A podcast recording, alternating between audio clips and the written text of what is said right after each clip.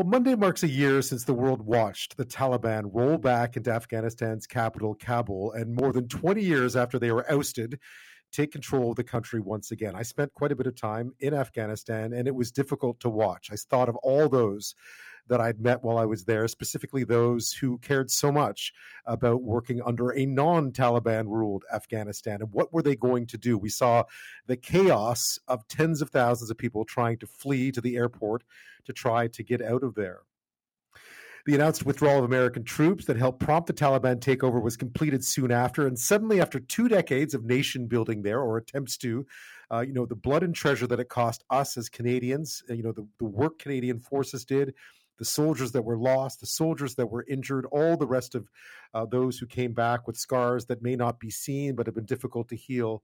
Many were left to wonder what now? What next? Is everything we did over all that time completely undone?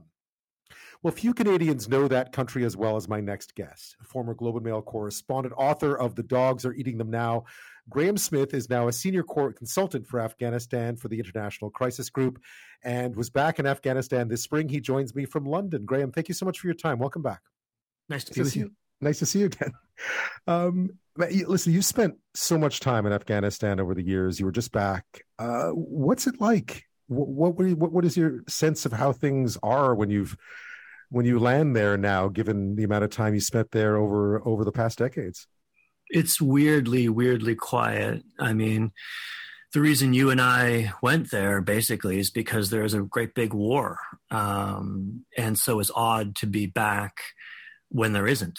Um, you know, a lot of the checkposts have been dismantled you know, walking into a ministry building used to be a whole thing. You know, you'd you had to book carefully in advance, and you'd get frisked and then frisked again, and you know, your your gear would get taken apart if you were a broadcast journalist, and you know, just physically getting in the building was a whole palaver. And now, um, just you know, everybody's much more relaxed at all the checkpoints. Um, and um, you know Afghans are uh, experiencing uh, a, bit of calm, a bit of respite from what had been the deadliest conflict on the planet Earth.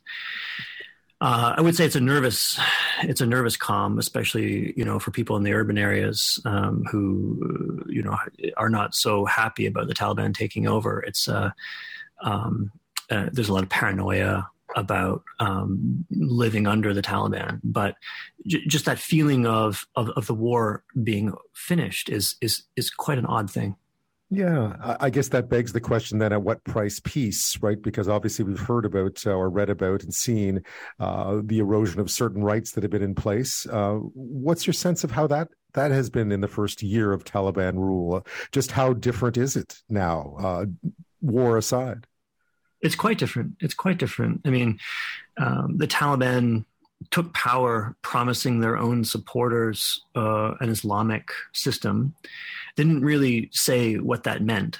Um, but uh, you know, and I think there were you know different views within the Taliban about about what that should mean. You know, some of them thought um, they would have something not too different from the previous government, um, and maybe a kind of symbolic uh, figurehead emir.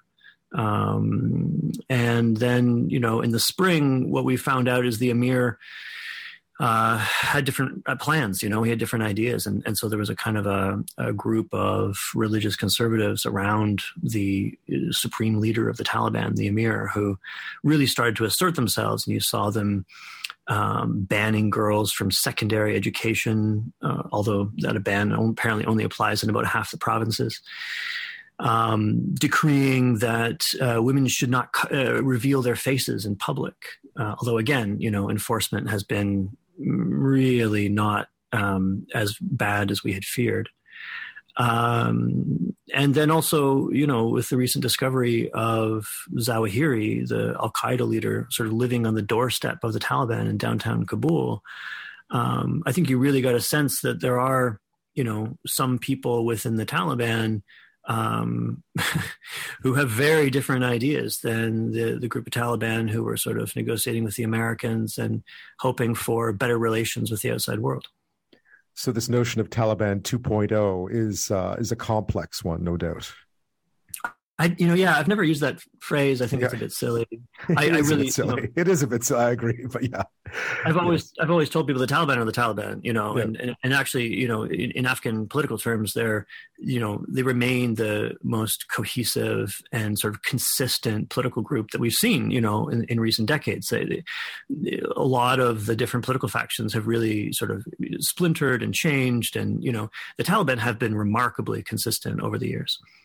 So it's amazing to think that what you have now is a sort of wiser, cohesive Taliban in power. It feels like even with sanctions in place, we know there's a humanitarian crisis going on in the country, but this particular uh, regime seems fairly immune to uh, to isolation from the West and those sanctions. What's going on? Well, they certainly have their problems. Um, I would, you know, I, I, I, devote a lot of my professional career to sort of listing those problems and, and analyzing them. Um, but yes, I mean, they, they took over, um, the moment they took over the sort of existing Western sanctions against the Taliban kind of snapped into place as sanctions essentially against the uh, entire government, in some ways the entire state, and, and, in some cases the entire territory of Afghanistan. Because, you know, at least initially, um, it was very very hard to do even just any kind of private business because everyone thought that the sort of long shadow of U.S. sanctions would uh, affect private business.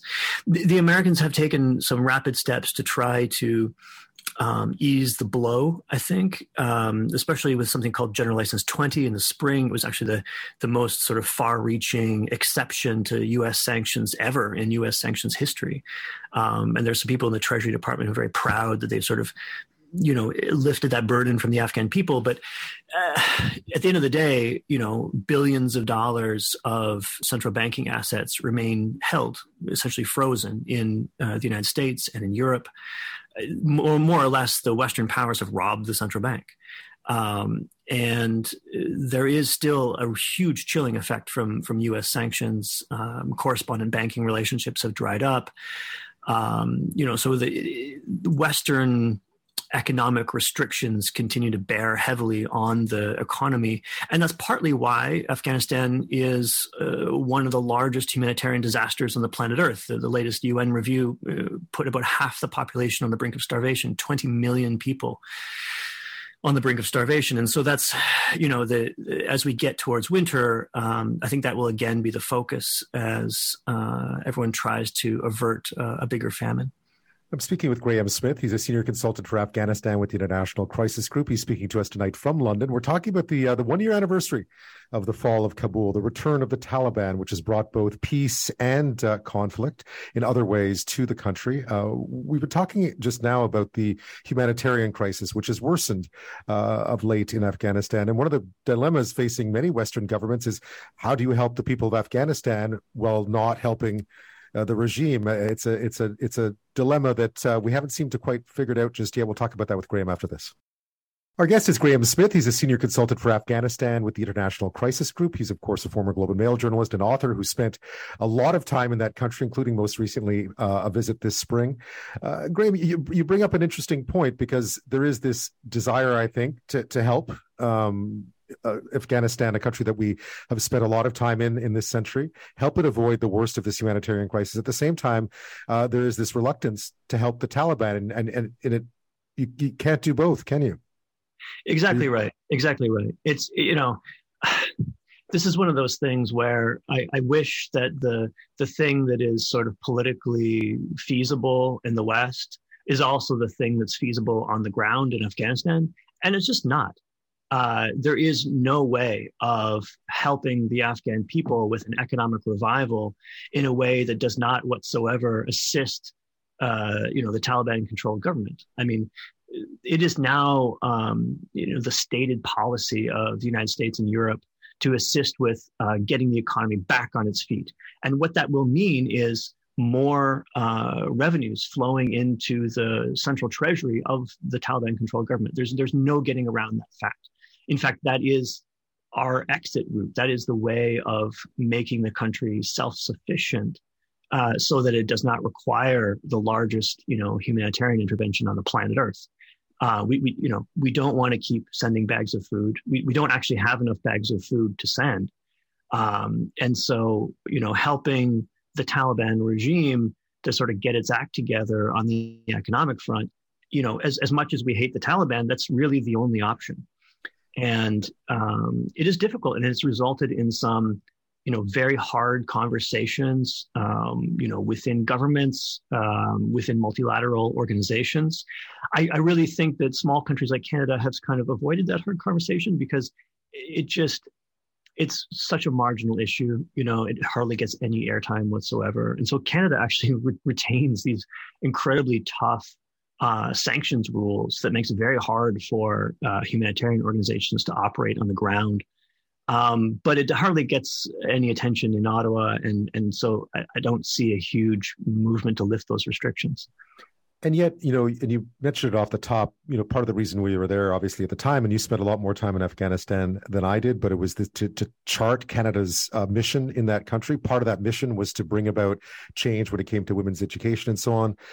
Is there any way now to try to preserve some of what was achieved over that over those many many years and you know through blood and treasure no doubt is there any way to achieve that without recognizing that the taliban are essentially there for the time being to stay I don't think I don't think diplomatic recognition really has anything to do with it, and I right.